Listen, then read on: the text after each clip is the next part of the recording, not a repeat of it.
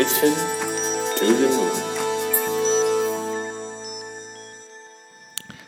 สวัสดีครับ ยินดีต้อนรับเข้าสู่ Mission to the Moon Podcast episode ที่ 264 นะครับ คุณอยู่กับรวิศ หาญอุตสาหะครับ ก็วันนี้เป็นตอนแรกเลยนะครับ ของสัปดาห์ที่อัดไลฟ์นะฮะทั้งสัปดาห์ที่ท่านฟังมานี่เป็น pre record หมดเลยนะฮะเพราะว่าผมเดินทางไปญี่ปุ่นนะครับ แล้วก็ เวลาไปกับครอบครัวเนี่ยก็พยายามจะไม่เอางานไปทำนะเพราะว่ารู้สึกว่าเออตัวเองชอบทำงานเวลาไปเที่ยวนะก็เลยก็เลยไม่เอาไม่เอาไมโครโฟนไปทริปนี้นะฮะก็เลยต้องต้อง pre record ไว้นะครับแต่วันนี้กลับมาแล้วนะฮะก็เลยกลับมาพอดีเลยเป็นวันตอบคำถามจริงๆวันตอบคำถามก็ก็ pre record ไม่ได้อยู่แล้วนะฮะโอเค ก็วันนี้มีคำถามประมาณหนึ่งนะครับ ไม่เยอะเท่าไหร่เพราะว่าอาจจะเป็นปีใหม่ด้วยมั้งนะครับอ่อก่อนก่อนอื่นต้องบอกก่อนว่าเอิ่มเพื่อนผมอ่านหนังสือเล่มหนึ่งนะฮะ ช่วงช่วงเนี้ยเราก็นั่งเครื่องบินกลับมาเลยเลยนึกถึงหนังสือเล่มนี้ ชื่อ Checklist Manifesto นะครับเขาพูดถึงว่าความผิดพลาดจำนวนมากบนโลกใบนี้ตั้งแต่การผ่าตัดนะครับการนำเครื่องบินขึ้น การเรื่องการเงินเรื่องอะไรหรือเรื่องส่วนตัวเนี่ยสามารถแก้ปัญหาด้วยการใช้ checklist แบบง่ายๆนี่แหละแล้วเขาก็เขียนวิธีการทำ checklist ดีมากเลยเป็นหนังสือที่ดีมากคือเพอเอิญเมื่อกี้ที่นึกถึงเพราะว่าตอนที่ตอนที่เหมือนกัปตันเขาพูดกับกับในในกับ กับกับ crew อะว่าเออคุณต้องตอนนี้ถึงเวลา safety check ตอนนี้ถึงอะไรอย่างเงี้ยคือแต่ก่อนก็เคยคิดเหมือนกันว่าว่าเออทำไมเขาถึงพูดเหมือนซ้ำแบบเหมือนมี dialogue ซ้ำตลอดก็เออโอเคเข้าใจแล้วเพราะว่าเหมือนกับทุกอย่างเนี่ยมันต้องเป็นการสื่อสารมันต้องมันต้องมีการสื่อสารมันต้องโปร่งใสมากๆ เรื่องที่ critical มากๆอย่างการบินขึ้นการการขับเครื่องบิน หรือว่าการ operate เครื่องบินของทั้งกัปตัน และตัวลูกเรือทั้งหมดเนี่ยถึงจะทำไปได้อย่างที่ไม่มีข้อผิดพลาดเนี่ยหนังสือเล่มนี้ดีนะผมชอบแล้วก็ เดี๋ยวเดี๋ยวจะมารีวิวให้ฟังแล้วกันเนาะนะครับโอเค เริ่มเลยนะครับเอ่ออ๋อก่อนอื่นต้องขอบคุณมากๆนะครับสำหรับคำอวยพรปีใหม่มีเข้ามาเยอะมากนะครับ ก็ขอให้คำอวยพรทั้งหมดกลับไปหาทุกท่านนะครับ ขอให้ทุกท่านสุขภาพแข็งแรงนะครับ เป็นปีที่ดีเนาะแล้วก็เจอปัญหาก็ขอให้ผ่านไปได้ ปัญหาก็เป็นเรื่องธรรมดานะครับ New Year Resolution ตั้งใจไว้นะครับ ขอให้ทำได้สำเร็จทุกข้อเลยนะครับ โอเคอะคำถามที่หนึ่งนะครับ ตอนนี้มี รับเด็กคนหนึ่งเข้ามาแล้วก็ผู้ถามเนี่ยนะครับท่านที่ถามเข้ามาเนี่ยเป็นคนที่รับหน้าที่สอนเด็กแลบคนนี้เนี่ยน้องเขาขยันแต่ว่าเรียนรู้ช้านะครับเวลาให้ทำงานมาก็ทำเหมือนทำไปงั้นนะฮะขาดความใส่ใจนะครับควรทำยังไงดีควรให้โอกาสต่อหรือลอยแพให้น้องเขาเรียนรู้เอาเองดีนะครับมีมีปอลอมาด้วยบอกว่าบางที energy ก็ควรเก็บเอาไว้ทำอะไรที่ productive นะฮะก็จริงๆ ผมว่า คือคือต้องต้องมองอย่างนี้เรื่องเรียนรู้ช้าอะไรพวกนี้ผมคิดว่ามันสื่อสารกันได้ขึ้นอยู่กับว่าคุณอยากจะสอนหรือเปล่าต้องต้องต้องต้องต้องต้องกลับไปถามประเด็นนี้ เพราะว่าถ้าเกิดรู้สึกว่าต่อยเขาเรียนรู้เร็วแล้วเราสอนก็เราก็งั้นงั้นเหมือนเท่ากันอะไรเงี้ยอันนี้ก็คิดว่ามีคำตอบอยู่ในใจอยู่แล้วนะครับแต่ถ้าเกิดในกรณีที่เขาเรียนรู้ช้าแล้วอยากเขาเรียนรู้ได้เร็วขึ้นเนี่ยบางทีเนี่ยควรจะต้องมีการคุยกันแล้วให้ feedback ตลอด เพราะว่าหลายครั้งที่เราคิดเอาเองว่าเขาเรียนรู้ช้าเนี่ยบางทีมันเป็นเพราะว่าวิธีการเรียนรู้ของเขาแตกต่างจากเรา นะฮะถ้าเกิดเราปรับวิธีการส่งสารบางทีมันดีขึ้นแบบสุดๆเลยแบบแบบไม่น่าเชื่อเลยก็มีนะครับ อันที่2นะครับท่านที่2นะครับอยากขอคำแนะนำเรื่องของอการบริหารบุคคลนะครับพนักงานขอลาออก ติดติดการหาสาเหตุที่แท้จริงไม่ได้นะครับ รู้สึกว่าพนักงานแบ่งเป็นฝั่งเป็นฝ่ายและมักโยนความผิดให้ฝ่ายอื่นเวลาเกิดปัญหานะครับ ไม่มีใจในการทำงานเหมือนแค่ มานั่งทำงานให้ครบเวลาเท่านั้น คนที่ทำงานขยันสม่ำเสมอ ก็ยังขยันสม่ำเสมอ แต่คนที่ไม่ทำก็ยังคงหาเหตุที่ไม่ทำอย่างต่อเนื่อง กังวลว่าสักวันหนึ่งคนที่ทุ่มเทจะหมดกำลังใจ เพราะทำไปก็เหนื่อยเปล่า ไม่ได้รับความร่วมมือจากเพื่อนร่วมงานนะครับไม่มีความคิดสร้างสรรค์ใหม่ๆ รวมทั้งไม่คิดแก้ไขปัญหาเฉพาะหน้ารอรับคำสั่งอย่างเดียว ถ้าคำสั่งหรือการแก้ไขปัญหาไม่ลงมา ก็รอเวลาก็รอเวลาไปเรื่อยๆงานไม่เดินนะเรื่องอื่นอีกมากมายนะครับนอกจากการลงไปคุยกับพนักงานโดยตรงแล้วมีวิธีแนวทางอื่นไหมนะครับ มีหนังสืออะไรที่ช่วยแก้ปัญหาเรื่องนี้ได้บ้างนะครับอตอนนี้อ่านโอเวอร์ไกรดวันไปแล้ว โอเคเอาเอาหนังสือก่อนแล้วกันนะฮะผมจะขออนุญาตตอบย้อนหลังขึ้นไปหนังสือเนี่ยเป็นหนังสือเนี่ยผมคิดว่าเคสนี้เนี่ยเหมาะกับ Harvard Business Review ที่เป็นที่เป็น 20 minutes manager handbook อะมันจะเป็นแต่ละเรื่องนะฮะคือผมคิดว่าอย่างนี้นะครับปัญหานี้ไม่ได้เป็นปัญหาที่ที่มีเฉพาะที่องค์กรของท่านที่ถามเข้ามาเพียงคนเดียวนะผมเชื่อว่าหลายคนก็มีปัญหาทำนองนี้นะครับ ทั้งหมดนี้เนี่ยผมเองยังทำอยู่นะยังยังแก้อยู่นะครับ คืออันที่หนึ่งเนี่ยจริง ๆ แล้วเนี่ย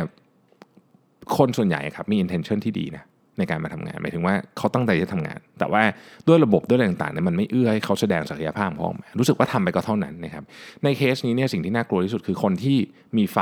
ทำงานดีจะหมดไฟไปด้วยนะครับเพราะฉะนั้นมันเป็นหน้าที่ของผู้บริหารที่ต้องลงไปแก้อย่างโดยด่วนต้องใช้คำนี้นะครับหนึ่งผ่านเรื่องอะไร ผ่านเรื่องกระบวนการการทำให้การสื่อสารเนี่ยมันง่ายคำว่าการสื่อสารง่ายไม่ได้หมายถึงคุณมีอุปกรณ์มี tools มี มีเทคนิคต่างๆเยอะแยะ แต่ว่ามันหมายถึงว่าคุณได้ออกแบบระบบงานดีหรือเปล่านะครับระบบงานมันเอื้อให้คนแต่ละแผนกสื่อสารกันหรือเปล่าอันนี้ที่หนึ่งส่วนใหญ่เนี่ยผมเจอว่าปัญหาการสื่อสารนี่ปัญหาที่แก้ยากมาก ผมเองก็ใช้เวลามานานแล้วนะครับแล้วก็ยังคงทำอยู่ ก็ยังทำไม่เสร็จนะแต่ว่ามันดีขึ้นนะครับมันดีขึ้นนะฮะทีนี้เนี่ยการสื่อสารเนี่ยมันหมายความว่าอะไรมันไม่ได้หมายความว่าต้องให้ทุกคนโทรศัพท์คุยกันตลอดเวลาไม่ใช่ การสื่อสารมันหมายความว่า เราสามารถเอาเรื่องหนึ่ง ส่งต่อไปอีกเรื่องหนึ่งแล้วแมสเซจมันยังคงหัวใจสำคัญของที่ต้องพูดได้รู้เรื่องไหม ถ้าเรามีระบบในการทำแบบนี้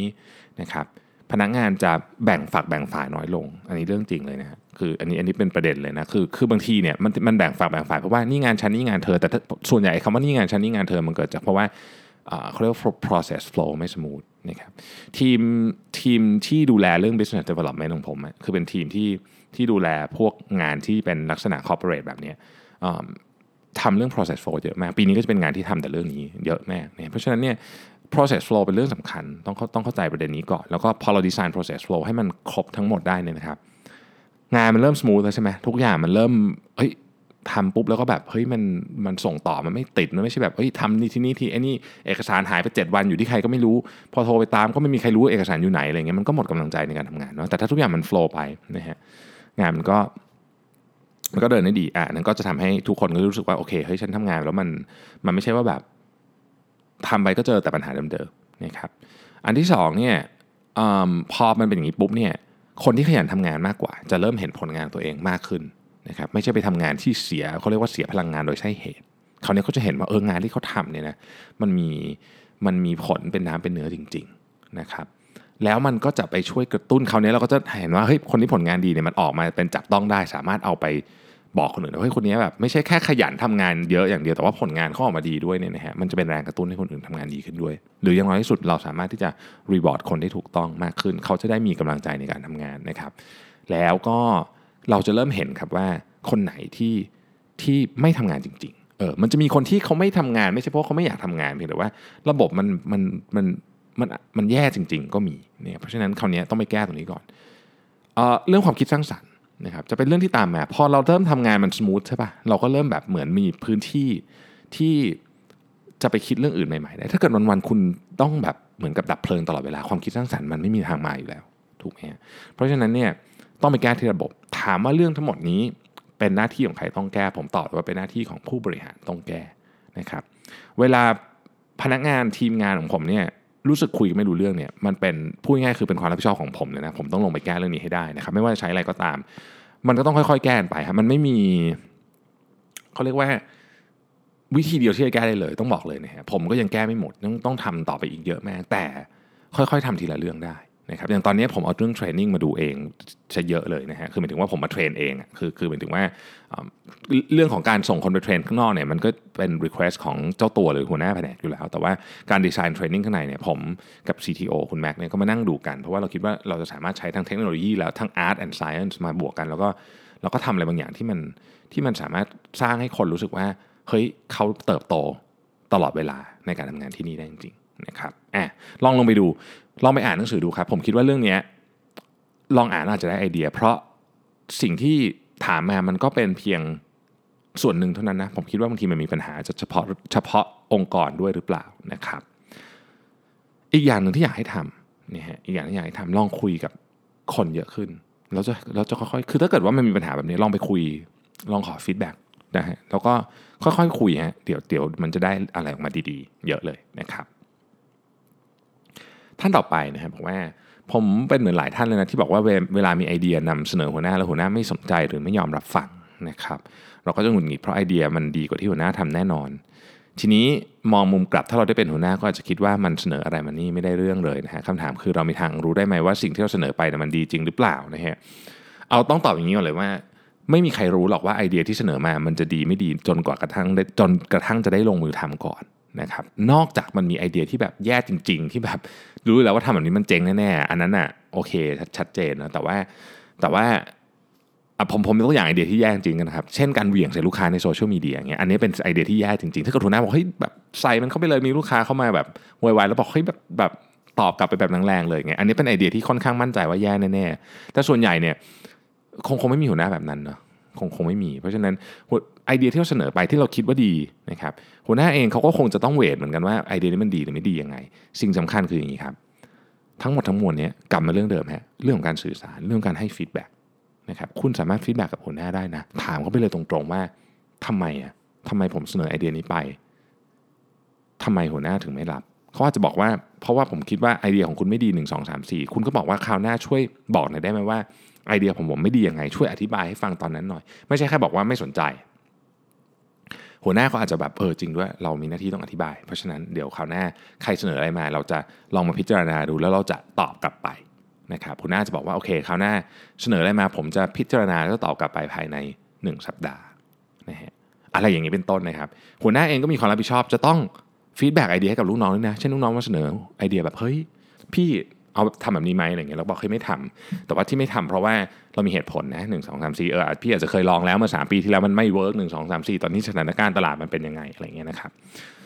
เป็นต้นเนี่ยเพราะฉะนั้นเรื่องนี้ต้องแก้ทั้งเจ้าตัวคนนำเสนอด้วยนะครับแล้วก็แก้ที่หัวหน้าด้วยนะฮะโอเคคำถามต่อไปนะครับท่านนี้ถามมาว่า อยากสอบถามว่าทำยังไงให้เป็นผู้นำที่คนเกรงใจ ไม่ใช่ผู้นำที่คนเห็นใจนะครับ โดยส่วนตัวแล้วคิดว่าเป็นผู้นำแบบไหนดีกว่านะครับจริงๆต้องบอกว่าผมคิดว่าทั้งสองแบบนี้ไม่น่าจะเป็นไม่ไม่น่าจะเป็นวิธีที่ดีทั้งคู่คือเกรงใจก็โอเคได้ประมาณหนึ่งแต่ว่าเห็นใจนี่ไม่น่าดีนะผู้นำที่คนเห็นใจอาจจะไม่ค่อยดีแต่ผมคิดว่า ต้องเป็นผู้นำที่คนไว้ใจมากกว่าครับ อันนี้น่าจะเป็นสิ่งที่สำคัญที่สุด เพราะว่าคนจะเดินเดินตามเรา หรือจะทำสิ่งที่สิ่งที่เราเราจะพาเขาไปทำเนี่ยเขาต้องไว้ใจ เรื่องสำคัญที่สุดคือเขาไว้ใจว่าเราหนึ่งไม่ทอดทิ้งเขาสองเขาไว้ใจว่าเรามีความสามารถจริงเขาไว้ใจว่าเราจะสามารถดูแลตกลงทำตามสัญญาที่บอกไว้ได้ เป็นต้นนะครับแอบ วันนี้ขอสอบถามเรื่องการวัดความสุขของพนักงานในองค์กรว่าจำเป็นไหมสำหรับองค์กรขนาดเล็กแค่9ก้าถึงสิคนที่สนิทกันอยู่แล้ว ถ้าจะวัดใช้อะไรวัดและควรทำบ่อยแค่ไหนนะครับถ้าองค์กรเล็กมากจริง ๆ ผมคิดว่าตัวผู้ผู้บริหารหรือเจ้าของเนี่ยวัดอยู่แล้วนะฮะแต่อาจจะไม่อาจจะไม่ได้เป็นวิธีการฟอร์มก็คือนี่ไปกินข้าวกัน แล้วก็เราก็จะได้เห็นแล้วก็สังเกตอาการทุกคนนะครับ ทีนี้ ผมให้ทิปนิดหนึ่งเวลาสังเกตอาการคนนะซึ่งอันนี้ใช้ในการทำแบบฟีดแบ็กก็ได้ใช้ในการทำประชุมก็ได้ หรือว่าใช้ในการไปกินข้าวกันก็ได้นะครับ คนที่เขารู้สึกคล้ายๆกับ drawback อยู่รู้สึกว่าแบบเหมือนกับมีมีอะไรในใจอะเขาจะนั่งถอยห่างจากโต๊ะมันจะมีอาการเยอะนะฮะนั่งถอยห่างจากโต๊ะกอดอกเวลาคุยกับเรานะครับ หรือไม่สนใจเอาปากกาเคาะอะไรเงี้ยเล่นมือถือต่อเวลา ถ้าเกิดว่าอยู่ในอยู่ในเซตติ้งที่เป็นการประชุมเนี่ยอันนี้อันนี้บอกได้เลยว่า โอเค คนนี้อาจจะจะต้องจะต้องลองไปดูนะว่ามีอะไรหรือเปล่านะครับสำหรับคำถามต่อไปนะครับ เป็น New Year Resolution นะฮะ New Year Resolution ปีนี้คือเรียนเรื่องธุรกิจและการเงินด้วยตัวเองนะฮะแบบคนไม่มีพื้นฐาน และไม่ต้องลงคอร์สเรียนที่มหาวิทยาลัยนะครับรบกวนขอคำแนะนำหนังสือประเภท MBA เรียนด้วยตัวเอง ที่เข้ากับโอกาสธุรกิจปัจจุบันนะฮะอาจจะไม่ใช่ MBA เนาะอาจจะเป็นหนังสือธุรกิจที่ผมรู้สึกว่าผมชอบนะครับ ทวนลิสต์รายชื่ออีกทีแล้วกันนะครับ Hard Things About Hard Things นะครับ Zero to One นะฮะ Launchpad นะครับ100 Dollar Startup Essentialism นะครับโอ้มีเยอะ จริงๆ เดี๋ยวเดี๋ยวอาจจะต้องขอรบกวนกลับไปดูรายชื่อหนังสือแนะนำที่เคยทำไว้ในเว็บนะฮะ mission to moon co ตอนนี้เว็บจะแบบพังๆหน่อยแต่ว่ารายชื่อหนังสือแนะนำยังอยู่นะครับ มีเยอะเลยนะฮะ financial non financial manager อันนี้นี่คือ โอ้โหมีเยอะมากลองลองไปอ่านเล่มนี้ก็ได้ครับผมเพิ่งอ่านสนุกดีชื่อ อ่านงบการเงินด้วยปากกาสามสีหนังสือของวีเลอร์เนี่ยเป็นหนังสือญี่ปุ่นนะครับอาจจะมีบางอย่างที่แบบไม่ได้ตรงกับกับเป๊ะๆกับเมืองไทยแต่ว่าเอาเอาแค่ for non finance manager เนี่ยพอแล้วนะครับภาคปฏิบัติ สำหรับการเสนอแผนธุรกิจกับเจ้านายในทุนหรือคนที่เราไปกู้เงินให้เขาเข้าใจ และอนุมัติโครงการให้กับเรานะครับมันก็มีหนังสือ elevator pitch มีหนังสืออะไรเกี่ยวกับ pitching ทั้งหลายนะฮะลองไปอ่านดูได้ มันมีเยอะมากเลยนะครับ ก็ไว้ไว้ไว้สงสัยผมจะต้องทำรวบรวมรายชื่อหนังสือทุกเดือนให้ดีกว่า เพราะว่าผมเองเวลาเวลามีคนถามอย่างเงี้ยผมก็ไม่ได้ไปเปิดดูนะผมก็นึกนึกเอาซึ่งบางทีก็นึกไม่ออกเหมือนกันนะฮะเพราะว่ามันเยอะอะนะครับโอเคนะฮะ ท่านต่อไปบอกว่าขอสอบถามเรื่องการบริหารจัดการคนหน่อยนะฮะคือตอนนี้กิจการก็ดีโตขึ้นเรื่อยๆนะครับ แต่ว่ามีปัญหาเรื่องการจัดการพนักงาน เช่น พนักงานมาเริ่มงานไม่ตรงเวลานะครับ พนักงานขอเลิกงานก่อนบอกว่าติดธุระลาป่วย ชอบลาบ่อยลาป่วยอะไรเงี้ยนะฮะ ระหว่างงานชอบคุยมือถือเล่นมือถือ พนักงานไม่กระตือรือร้นในการทำงาน ทั้งหมดนี้เคยจัดการตรวจเอ่อตรวจการเตือนแล้วสองสาครั้งนะครับ มีวิธีการในการจัดการยังไงได้อีกนะฮะ คือต้องบอกว่าเวลาเราเรา motivation เนี่ยมันมีทั้งหมด 3 ทาง อันที่ 1 คือเขาเรียกว่า carrot ก็คือส่งแครอทให้นะครับ อันนี้เป็นการเหมือนกับให้รางวัลอย่างๆ สมมุติว่าโอเค ถ้าเกิดคุณเป็นคนมาเช้า คุณจะได้เป็นคนที่เขียนคอนเทนต์ให้กับเพจของเราในวันวันนั้นอะไรเงี้ยคืออาจจะเป็นนี่อาจจะเป็นสิ่งที่คนอยากทำสมมตินะสมมติอันนี้ผมคิดเร็วๆอ่าเราก็ให้เหมือนกับเป็นแครอทเป็น motivation แบบนี้นะครับ หรือเป็นแบบ อะไรก็ตามที่มันเป็นลักษณะนี้นะครับหรือหรือ stick ก็คือลงโทษนะอันนี้ก็คือแบบออกหนังสือเตือนปรับเงินอะไรอย่างนี้ก็ได้นะครับ หรือเป็นทางเลือกที่3ครับทางเลือกที่3เนี่ยหัวหน้าต้องใช้เวลานิดหนึ่งในการในการหา เพราะว่าแต่ละคนจะมีไม่เหมือนกันนะครับ สิ่งหนึ่งที่เราอาจจะต้องเข้าใจนิดหนึ่งก็คือว่า มันมีความ balance ระหว่างกฎระเบียบของบริษัทเนาะกับเรื่องส่วนตัวของเขาเช่นช่วงนี้เขาอาจจะมีคุณพ่อคุณแม่ป่วย หรืออะไรเงี้ยคือคือเขาอาจจะมาสายเนี่ยเขาอาจจะไม่ได้ไม่ได้ไม่ได้อยากจะมาสายแต่คือเขามีภาระเพิ่มขึ้นขึ้นมา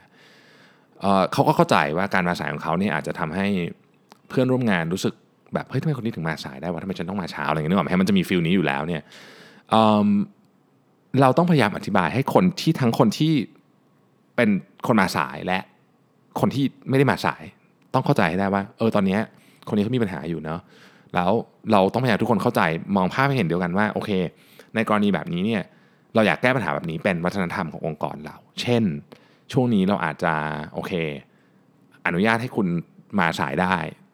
กลับก่อนได้ เพราะว่าคุณคุณพ่อคุณแม่คุณไม่สบายอยู่ แต่ว่าหลังจากที่คุณพ่อคุณแม่หายแล้วเนี่ยคุณมาทำงานเพิ่มได้ไหมล่ะเสาร์อาทิตย์อะไรเงี้ยเพื่อเป็นงานชดเชยกัน ทุกคนก็รู้สึกว่าโอเคถูกไหมมันก็ดูแฟร์กับทุกคนดีถูกไหมฮะอะไรแบบนี้เป็นตอนที่ผมยกตัวอย่างนะครับสำหรับคนที่ไม่จำเป็นจะต้องมา ปรากฏตัวที่ออฟฟิศเนี่ยเราอาจจะแบบเอ้ยคุณทำงานอยู่บ้านก็ได้แต่คุณต้องส่งงานตามนี้นะก็ได้ในในบางเคสในบางเคสต้องดูเป็น case case ไป คือเราก็คงไม่ได้อนุญาตทุกเคสไม่งั้นก็กฎมันก็คืออย่างที่บอกต้อง balance ระหว่างกฎระเบียบของบริษัทกับกับเรื่องนี้นะฮะความกระตือรือร้นในการทำงาน อันนี้เป็นหน้าที่โดยตรงนะ direct ของของตัวของตัวผู้บริหารหรือหัวหน้าเลยที่ต้องลงไปดูว่า จริงๆแล้วเนี่ยสิ่งที่ ลูกน้องของเราทำอยู่เนี่ยมันเป็นสิ่งที่เขาอยากทำเอางี้ก่อนนะฮะคือถ้าเกิดเขาไม่อยากทำแล้วเขาต้องทำเนี่ยความกระตือรือร้นมันก็ไม่มีอยู่แล้วเนาะบางทีเราก็ต้องหาให้เจอว่าเขาอยากทำอะไรนะครับลองลองไปขุดขุดดูบางทีมันจะมีแบบมุมมุมที่เราที่เรารู้สึกว่าอ๋อให้รู้งี้เนี่ยให้ทำงานนี้ดีกว่านะครับเช่นเขาจะเป็นคนที่ชอบคุยกับลูกค้าแต่เขาไปทำงานมินเขาเขาเพราะเขาสมัครมางานนี้ แต่ว่าเขาเป็นคนแบบโอ้โหคุยกับคนแล้วรู้สึกแบบมีพลังมากเราก็ควรจะต้องพิจารณาลองปรับตำแหน่ง หรือเปลี่ยนงานให้เขาดูนะครับ อะนะฮะท่านตอบแม่นะครับบอกว่าท่านนี้นี่บอกว่าปีที่ผ่านมาเนี่ยเป็นปีที่หนักมากนะฮะมีสุขภาพมีปัญหาสุขภาพนะครับ แล้วก็ส่งผลต่อเรื่องต่างๆ ในชีวิตอย่างหนักมากนะฮะเหมือนกับชีวิตนี่หมดความหมายไปช่วงหนึ่งเลยนะแต่พอทำใจผ่านมาได้นะครับเริ่มปักธงในชีวิตใหม่เริ่มพัฒนาตัวเอง เพื่อเดินตามความฝันที่วางไว้นะฮะเริ่มทำตารางชีวิต track ชีวิตตัวเองพัฒนามาเรื่อย จากนอนดึกตื่นสายเป็นประจำก็พยายามทำให้อยู่ใน routine ที่วางไว้ให้ได้นะครับงานเริ่มใช้เวลาน้อยลงมีประสิทธิภาพมากขึ้น เริ่มหา good habit ใส่ลงไปในชีวิตเช่นนั่งสมาธิอ่านหนังสือทุกวันนะฮะจนตอนนี้เอามาต่อยอดเป็น thesis จบเลยนะฮะออกแบบแอปพลิเคชันเกี่ยวกับบันทึกเวลาในชีวิตประจำวันเอามา track เรื่องงานรวมกับplanner รวมกับปฏิทินพวกนี้นะครับ แล้วก็บอกว่า พอได้ลองสรุปจากไดอารี่ที่เขียนมาทั้งปี ก็เห็นว่าหลังจากที่ล้มป่วยเนี่ย ก็ได้แรงบันดาลใจนะครับจาก Mission to the Moon นะครับก็ขอบคุณมากคืออันนี้ที่อันนี้อันนี้ไม่ได้มีคำถามนะไม่ได้มีคำถามในนี้ แต่ว่าผมอยากอ่านให้ทุกคนฟังว่าเออจริงๆเนี่ยคนที่ผมผมผมไม่เล่าให้ฟังนะว่าเขามีปัญหาสุขภาพอะไร แต่ว่าหนักมากต้องบอกอย่างนี้หนักมากๆนะครับแต่ก็กลับมาได้นะครับท่านนี้แล้วก็เราก็กลับมาเท่าที่ดูแล้วเนี่ยคือแบบแบบกลับมา on track เลยเนี่ยเพราะฉะนั้นก็ขอแสดงความยินดีด้วยที่กลับมาได้ แล้วผมอยากจะให้กำลังใจทุกท่านที่กำลังพยายามจะ จะสร้างรูทีนที่ดีสร้างสร้างตารางชีวิตที่ดีเนี่ยเเรื่องเรื่องของท่านเนี่ยเป็นกำลังใจที่ดีนะผมอ่านแล้วผมชอบ ก็เลยขออนุญาตเอามาเล่าให้ทุกท่านฟังด้วยนะครับท่านต่อไปบอกว่าคิดว่าพี่น่าจะมีอีเมลเข้ามาค่อนข้างเยอะในแต่ละวันเลยอยากให้แชร์ว่าพี่จัดระเบียบ inbox ยังไงให้มีประสิทธิภาพสูงนะครับตอนนี้มีปัญหาว่าอีเมลเยอะแต่ไม่สามารถจัดการหรือจัด priority ได้มี trick ของการ organize inbox ยังไงบ้างนะครับ จริงๆผมผมมีโฟลเดอร์น้อยมากเลยนะแบบอย่างน่าตกใจ ก็คือมีโฟลเดอร์ที่ต้องทำตอนนี้กับเก็บไว้ทีหลังได้แล้วก็เป็นโฟลเดอร์แบบแบบถ้าว่างสุดๆจะอ่านอะไรเงี้ยนะฮะที่เหลือลบทิ้ง คือคือผมทำอย่างนี้จริงๆคือผมจะพยายามหา สมมุติว่าอีเมลวันหนึ่งมันจะมีประมาณสักมันไปหลักร้อยขึ้นแต่มันมันมันแล้วแต่วันทั้งวันวันเทียนมี400 500ก็มีเนาะเราก็ต้องดูก่อนว่าเราจะเราจะตอบอะไรถูกไหมเรื่องที่สำคัญสำคัญเนี่ยมันจะอยู่ในหัวเรื่องอยู่แล้ว คือพอเราอ่านปุ๊บคือเราอ่านอีเมลของเราทุกวันถูกไหมฮะเราจะรู้แล้วแหละว่าเรื่องนี้เป็นเรื่องสำคัญเนี่ยไอ้พวกเมลที่แบบรู้แล้วว่าเอ้ยมันเรื่องแบบยังไม่ใช่ประเด็นใหญ่เนี่ยเราก็ข้ามไปก่อน เรื่องที่สำคัญเช่น เรื่องที่รอการอนุมัติจากเราอย่างเงี้ยสำคัญนะครับเรื่องที่รอการตัดสินใจสุดท้ายจากเรานะครับเรื่องที่เราต้องไปประสานงานต่อ อะไรแบบนี้เป็นต้นพวกนี้ต้องตอบก่อนนะก็ดึงเข้ามาอยู่ใน inbox ของของอันที่บอกว่าเป็นต้องทำเดี๋ยวนี้หรือหรือจะเป็นหรือจะตอบเลยก็ได้นะครับ ที่เหลือ เช่นแบบ ขอความคิดเห็นเรื่องนี้หน่อยคือ คือเป็น optional อะตอบไม่ตอบก็ได้ หรือตอบทีหลังได้อะไรเงี้ยก็ไปใส่แบบเดี๋ยวค่อยทำเนี่ยเชื่อไหมว่าสองอันเนี้ยมีประมาณสักวันหนึ่งแบบเต็มที่ก็ 20%ของเมลทั้งหมด ที่เหลือเป็นแบบอะไรก็ไม่รู้ ซึ่งแบบเหมือน CC มาอะไรเงี้ยนะฮะเออก็ลองลองลองจัดแบบนี้ดูก็ได้ อันนี้อันนี้เป็นวิธีที่ผมทำซึ่งง่ายๆ ไม่มีอะไรเลยนะฮะไม่ได้ทำอะไรที่แบบซับซ้อนเกินไปนะครับ โอเค คำถามต่อไปนะครับบอกว่าขอคำแนะนำเกี่ยวกับการจัดการกรณีพิพาทเกี่ยวกับคนทำงาน เช่น ไม่ชอบนิสัยการสไตล์การทำงานแตกต่างกันชอบเอาเปรียบ ในการทำธุรกิจแบบมีหุ้นส่วนนะครับรวมถึงแนวทางการเคลียร์ปัญหาไม่ทำให้ธุรกิจต้องชะงัก อันนี้ต้องถามว่าเป็นเรื่องของหุ้นส่วนหรือเป็นเรื่องของพนักงานวิธีการแก้ก็แตกต่างกัน เพราะถ้าเป็นหุ้นส่วนเนี่ยเราต้องพูดถึงเรื่องของการทำจริง ๆ มันต้องย้อนกลับไปตั้งแต่วันแรกว่าทำ agreement กันถูกต้องไหมอะไรเงี้ยนะฮะแต่ถ้าเกิดมันมาระหว่างทางแล้วเนี่ยจะทำตอนนี้ก็อาจจะได้แต่ก็จะยุ่งนิดหน่อย นะครับแต่ควรจะมี agreement ที่ชัดเจนว่าโอเค การแบ่งเงินเป็นยังไงในกรณีที่ธุรกิจเป็นแบบนี้ต้องทำยังไง ในกรณีที่ต้องมีคนไกลเกลี่ยจะเอาใครมาไกลเกลี่ยอะไรอย่างเงี้ยนะครับเป็นมันต้องทำแบบนี้ แต่ถ้าเกิดเป็นทีมงานเนาะเป็นทีมงานนะครับ ต้องไปหาสาเหตุที่แท้จริงครับบางทีคนที่ทำงานด้วยกันไม่ได้ฮะมันมีปัญหาจากเหมือนที่ผมตอบไปตอนแรกอะระบบไม่ได้ใช่ตัวเขาซะทีเดียว คือ การที่เขาไม่ชอบหน้ากันอะไรคำนี้กันนะการที่เขาไม่ชอบหน้ากันเนี่ยมันเป็นเพราะว่าระบบงานมันถูกดีไซน์ให้เขาเป็นคอน FLICT กันนึกออกไหมฮะมันมีมันมีอารมณ์แบบนั้นอยู่เหมือนกันนะในในในบางระบบงานถ้ามันถูกออกแบบไม่ดี ระบบงานที่ถูกออกแบบไม่ดีเนี่ยสังเกตเลยนะครับหนึ่งคือมีเอกสารซ้ำซ้อนเยอะเกินไปอันนี้ไม่ดีนี่คือแบบโอ้โหเซนทีแบบ6กเจ็ดคนอย่างเงี้ยอันนี้ไม่ดีนะครับหรือ 2 มันมันหละหลวมเกินไปก็ไม่ดีเหมือนกัน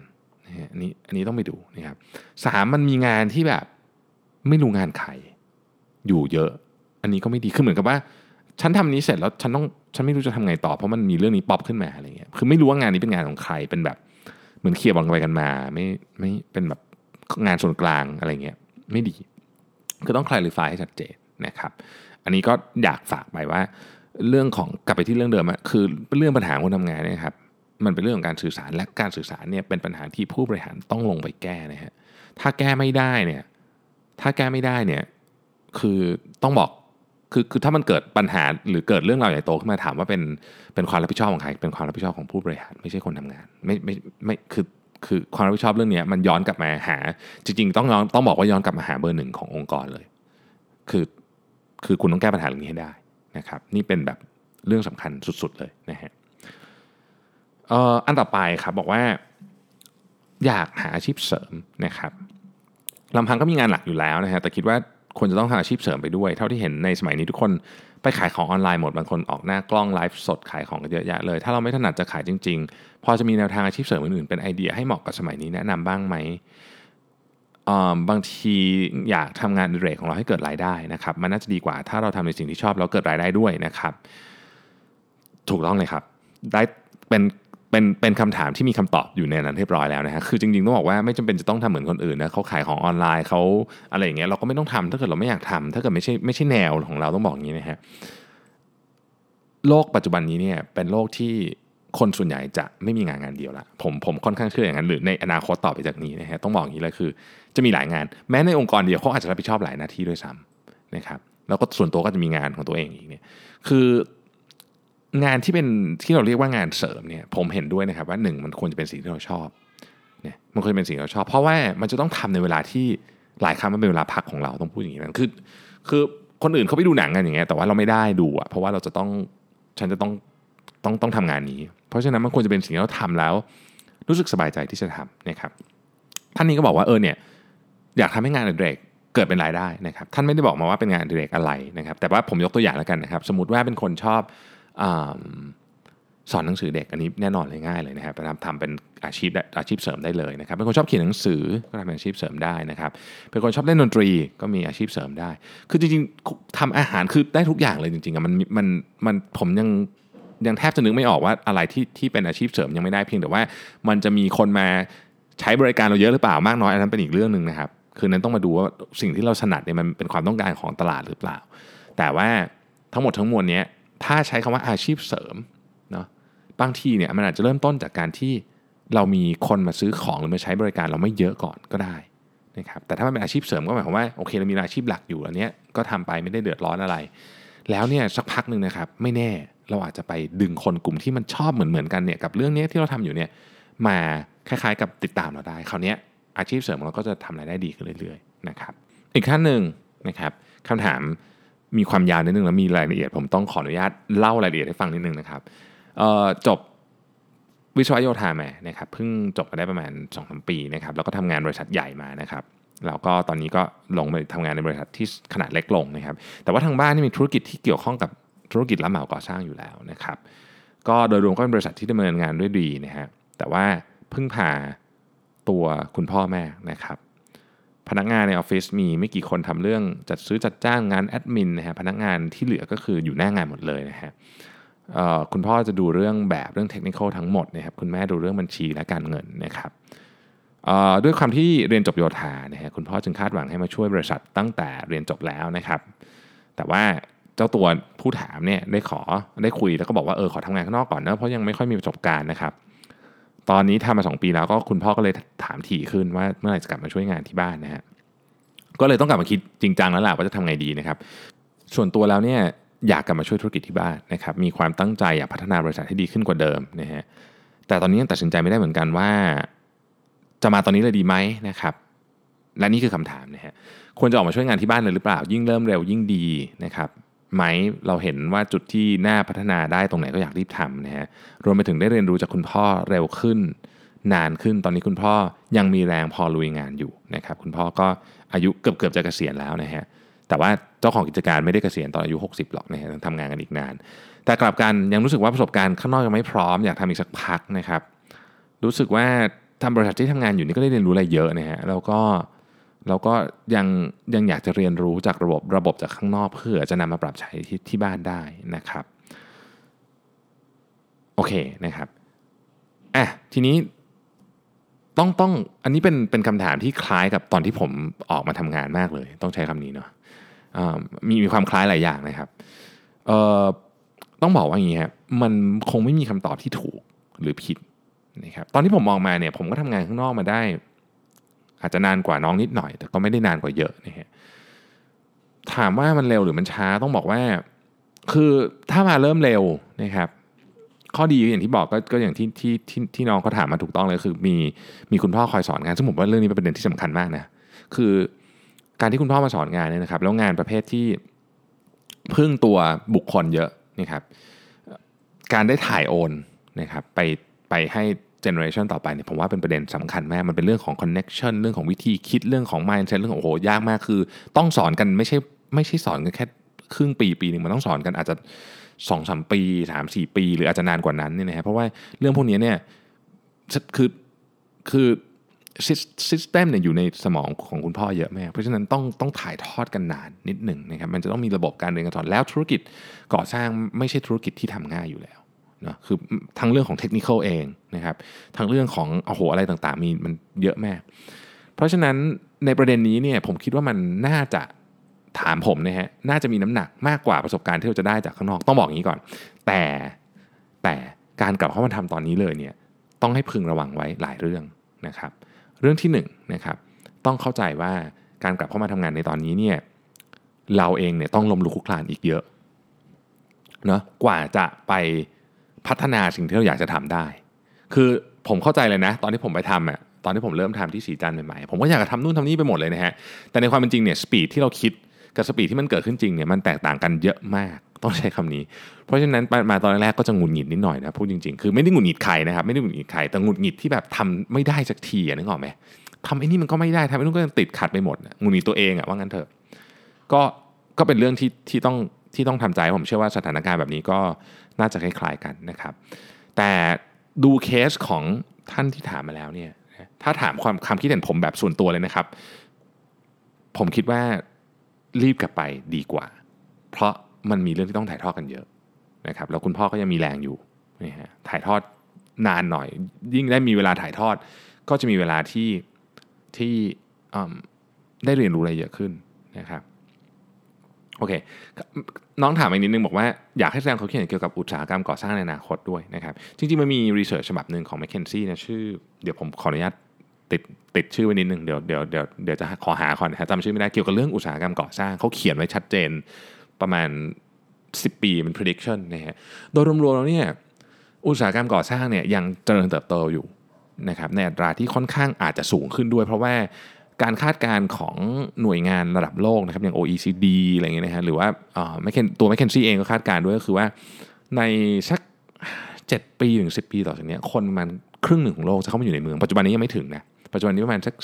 40 น่าจะ 40%อะไรประมาณนี้นะฮะแต่ว่าต่อจากนี้จะจะขยับขึ้นมาเรื่อยๆนะครับเพราะฉะนั้นเวลาคนเข้ามาอยู่ในเมืองแน่นอนว่าธุรกิจอสังหาริมทรัพย์มันโตตามอยู่แล้วนะฮะ ดังนั้นธุรกิจก่อสร้างก็ยังคงมีอนาคตที่สดใสในในเชิงของภาพรวมนะแต่เราก็ต้องมาลองมาดูว่าในดีเทลมันเป็นยังไงนะครับเทคโนโลยีจะมีส่วนมากนะครับในธุรกิจก่อสร้างนะในอนาคตเราเริ่มเห็นของที่เอาเทคโนโลยีมาช่วยเยอะนะครับตั้งแต่ปริ้นตึกอะไรเงี้ยคือคือหลายคนจะแบบโหมันยังแพงอยู่ก็จริงฮะคือวันนี้มันแพงมาก แต่ว่าอีกหน่อยไม่แน่เนาะของพวกนี้มันเร็วคำถามสุดท้ายนะครับบอกว่า ในแต่ละวันเนี่ยฟังข่าวจากช anel ไหนบ้างหรือเว็บไหนบ้างนะครับ ก็อันที่อ่านบ่อยสุดเลยเนาะก็คือ Harvard Business Review นะครับ แล้วก็ McKinsey นะครับสองอันนี้อ่านบ่อยนะฮะแล้วก็จะมี CB Insights เป็นเรื่องของพวกแบบงานวิจัยนะครับ มีผมเพิ่ง subscribe The Economist มานะฮะก็ยังไม่ได้ยังไม่ได้เอาบทความจาก The Economist มา อ่านเท่าไหร่แต่ว่า The Economist ก็เป็นอีกอันหนึ่งที่ผมเข้าไปอ่านแล้วเออผมชอบรู้สึกว่าแบบผมชอบวิธีเขียนนะของ The Economist นะครับเอ่อมีใครอีกอะแล้วก็จะมีพวกเว็บที่ที่เป็นที่เป็นบล็อกนะฮะเว็บบัตวายอะไรเงี้ยแล้วก็มีมีเดียมผมก็เข้าไปอ่านของหลายคนเนี่ยติดตามอยู่เหมือนกันหลายคนนะครับโอ้มีเยอะนะฮะประมาณแต่ว่าอันหลักๆอะประมาณนี้นะครับแล้วก็มันจะเป็นอ่า Business Insider ก็มีนะครับบ้าง แต่เดี๋ยวนี้ Business Insider กับ Huffington Post เนี่ยไม่ค่อยได้อ่านละ อ่านน้อยลงอ่านน้อยลง แต่ถ้าเป็นคนที่ไม่ได้ต้องการแบบข่าวอัปเดตตลอดทุกวันไม่ไม่ได้เป็นเชิงของข่าวเนี่ยนะฮะตัวผมอะผมชอบ Harvard Business Review นะผมผมว่าเขาเรียกว่าอะไรจำนวนเนื้อหาตอนหนึ่งบทความกับความความยากง่ายในการอ่านมันมันกำลังดีสำหรับสำหรับการอ่านวันละสักอันสองอันอะไรเงี้ยคือแบบมันมันช่วยให้เราแบบกระตุ้นความคิดในขณะเดียวกันมันโอ้โหไม่ได้ต้องอ่านแบบ สองชั่วโมงอย่างเงี้ยหรอมันอ่านแป๊บเดียวก็จบแล้ว เพราะฉะนั้นผมคิดว่า Harvard Business Review ก็ยังเป็นยังเป็นเว็บที่ผมแนะนำเสมอนะเวลามีคนถามนะครับ โอเคนะครับ วันนี้ก็น่าจะได้พอประมาณถ้าเกิดผมตกหล่นคำถามใครไปต้องต้องขออภัยด้วยนะครับ ก็วันนี้ขอบคุณทุกท่านมากนะครับ ที่ติดตาม Mission to the Moon Podcast ขอบคุณอีกครั้งหนึ่งสำหรับคำอวยพรปีใหม่นะครับ แล้วเราพบกันใหม่ในวันพรุ่งนี้กับ Tech Monday นะครับ สวัสดีครับ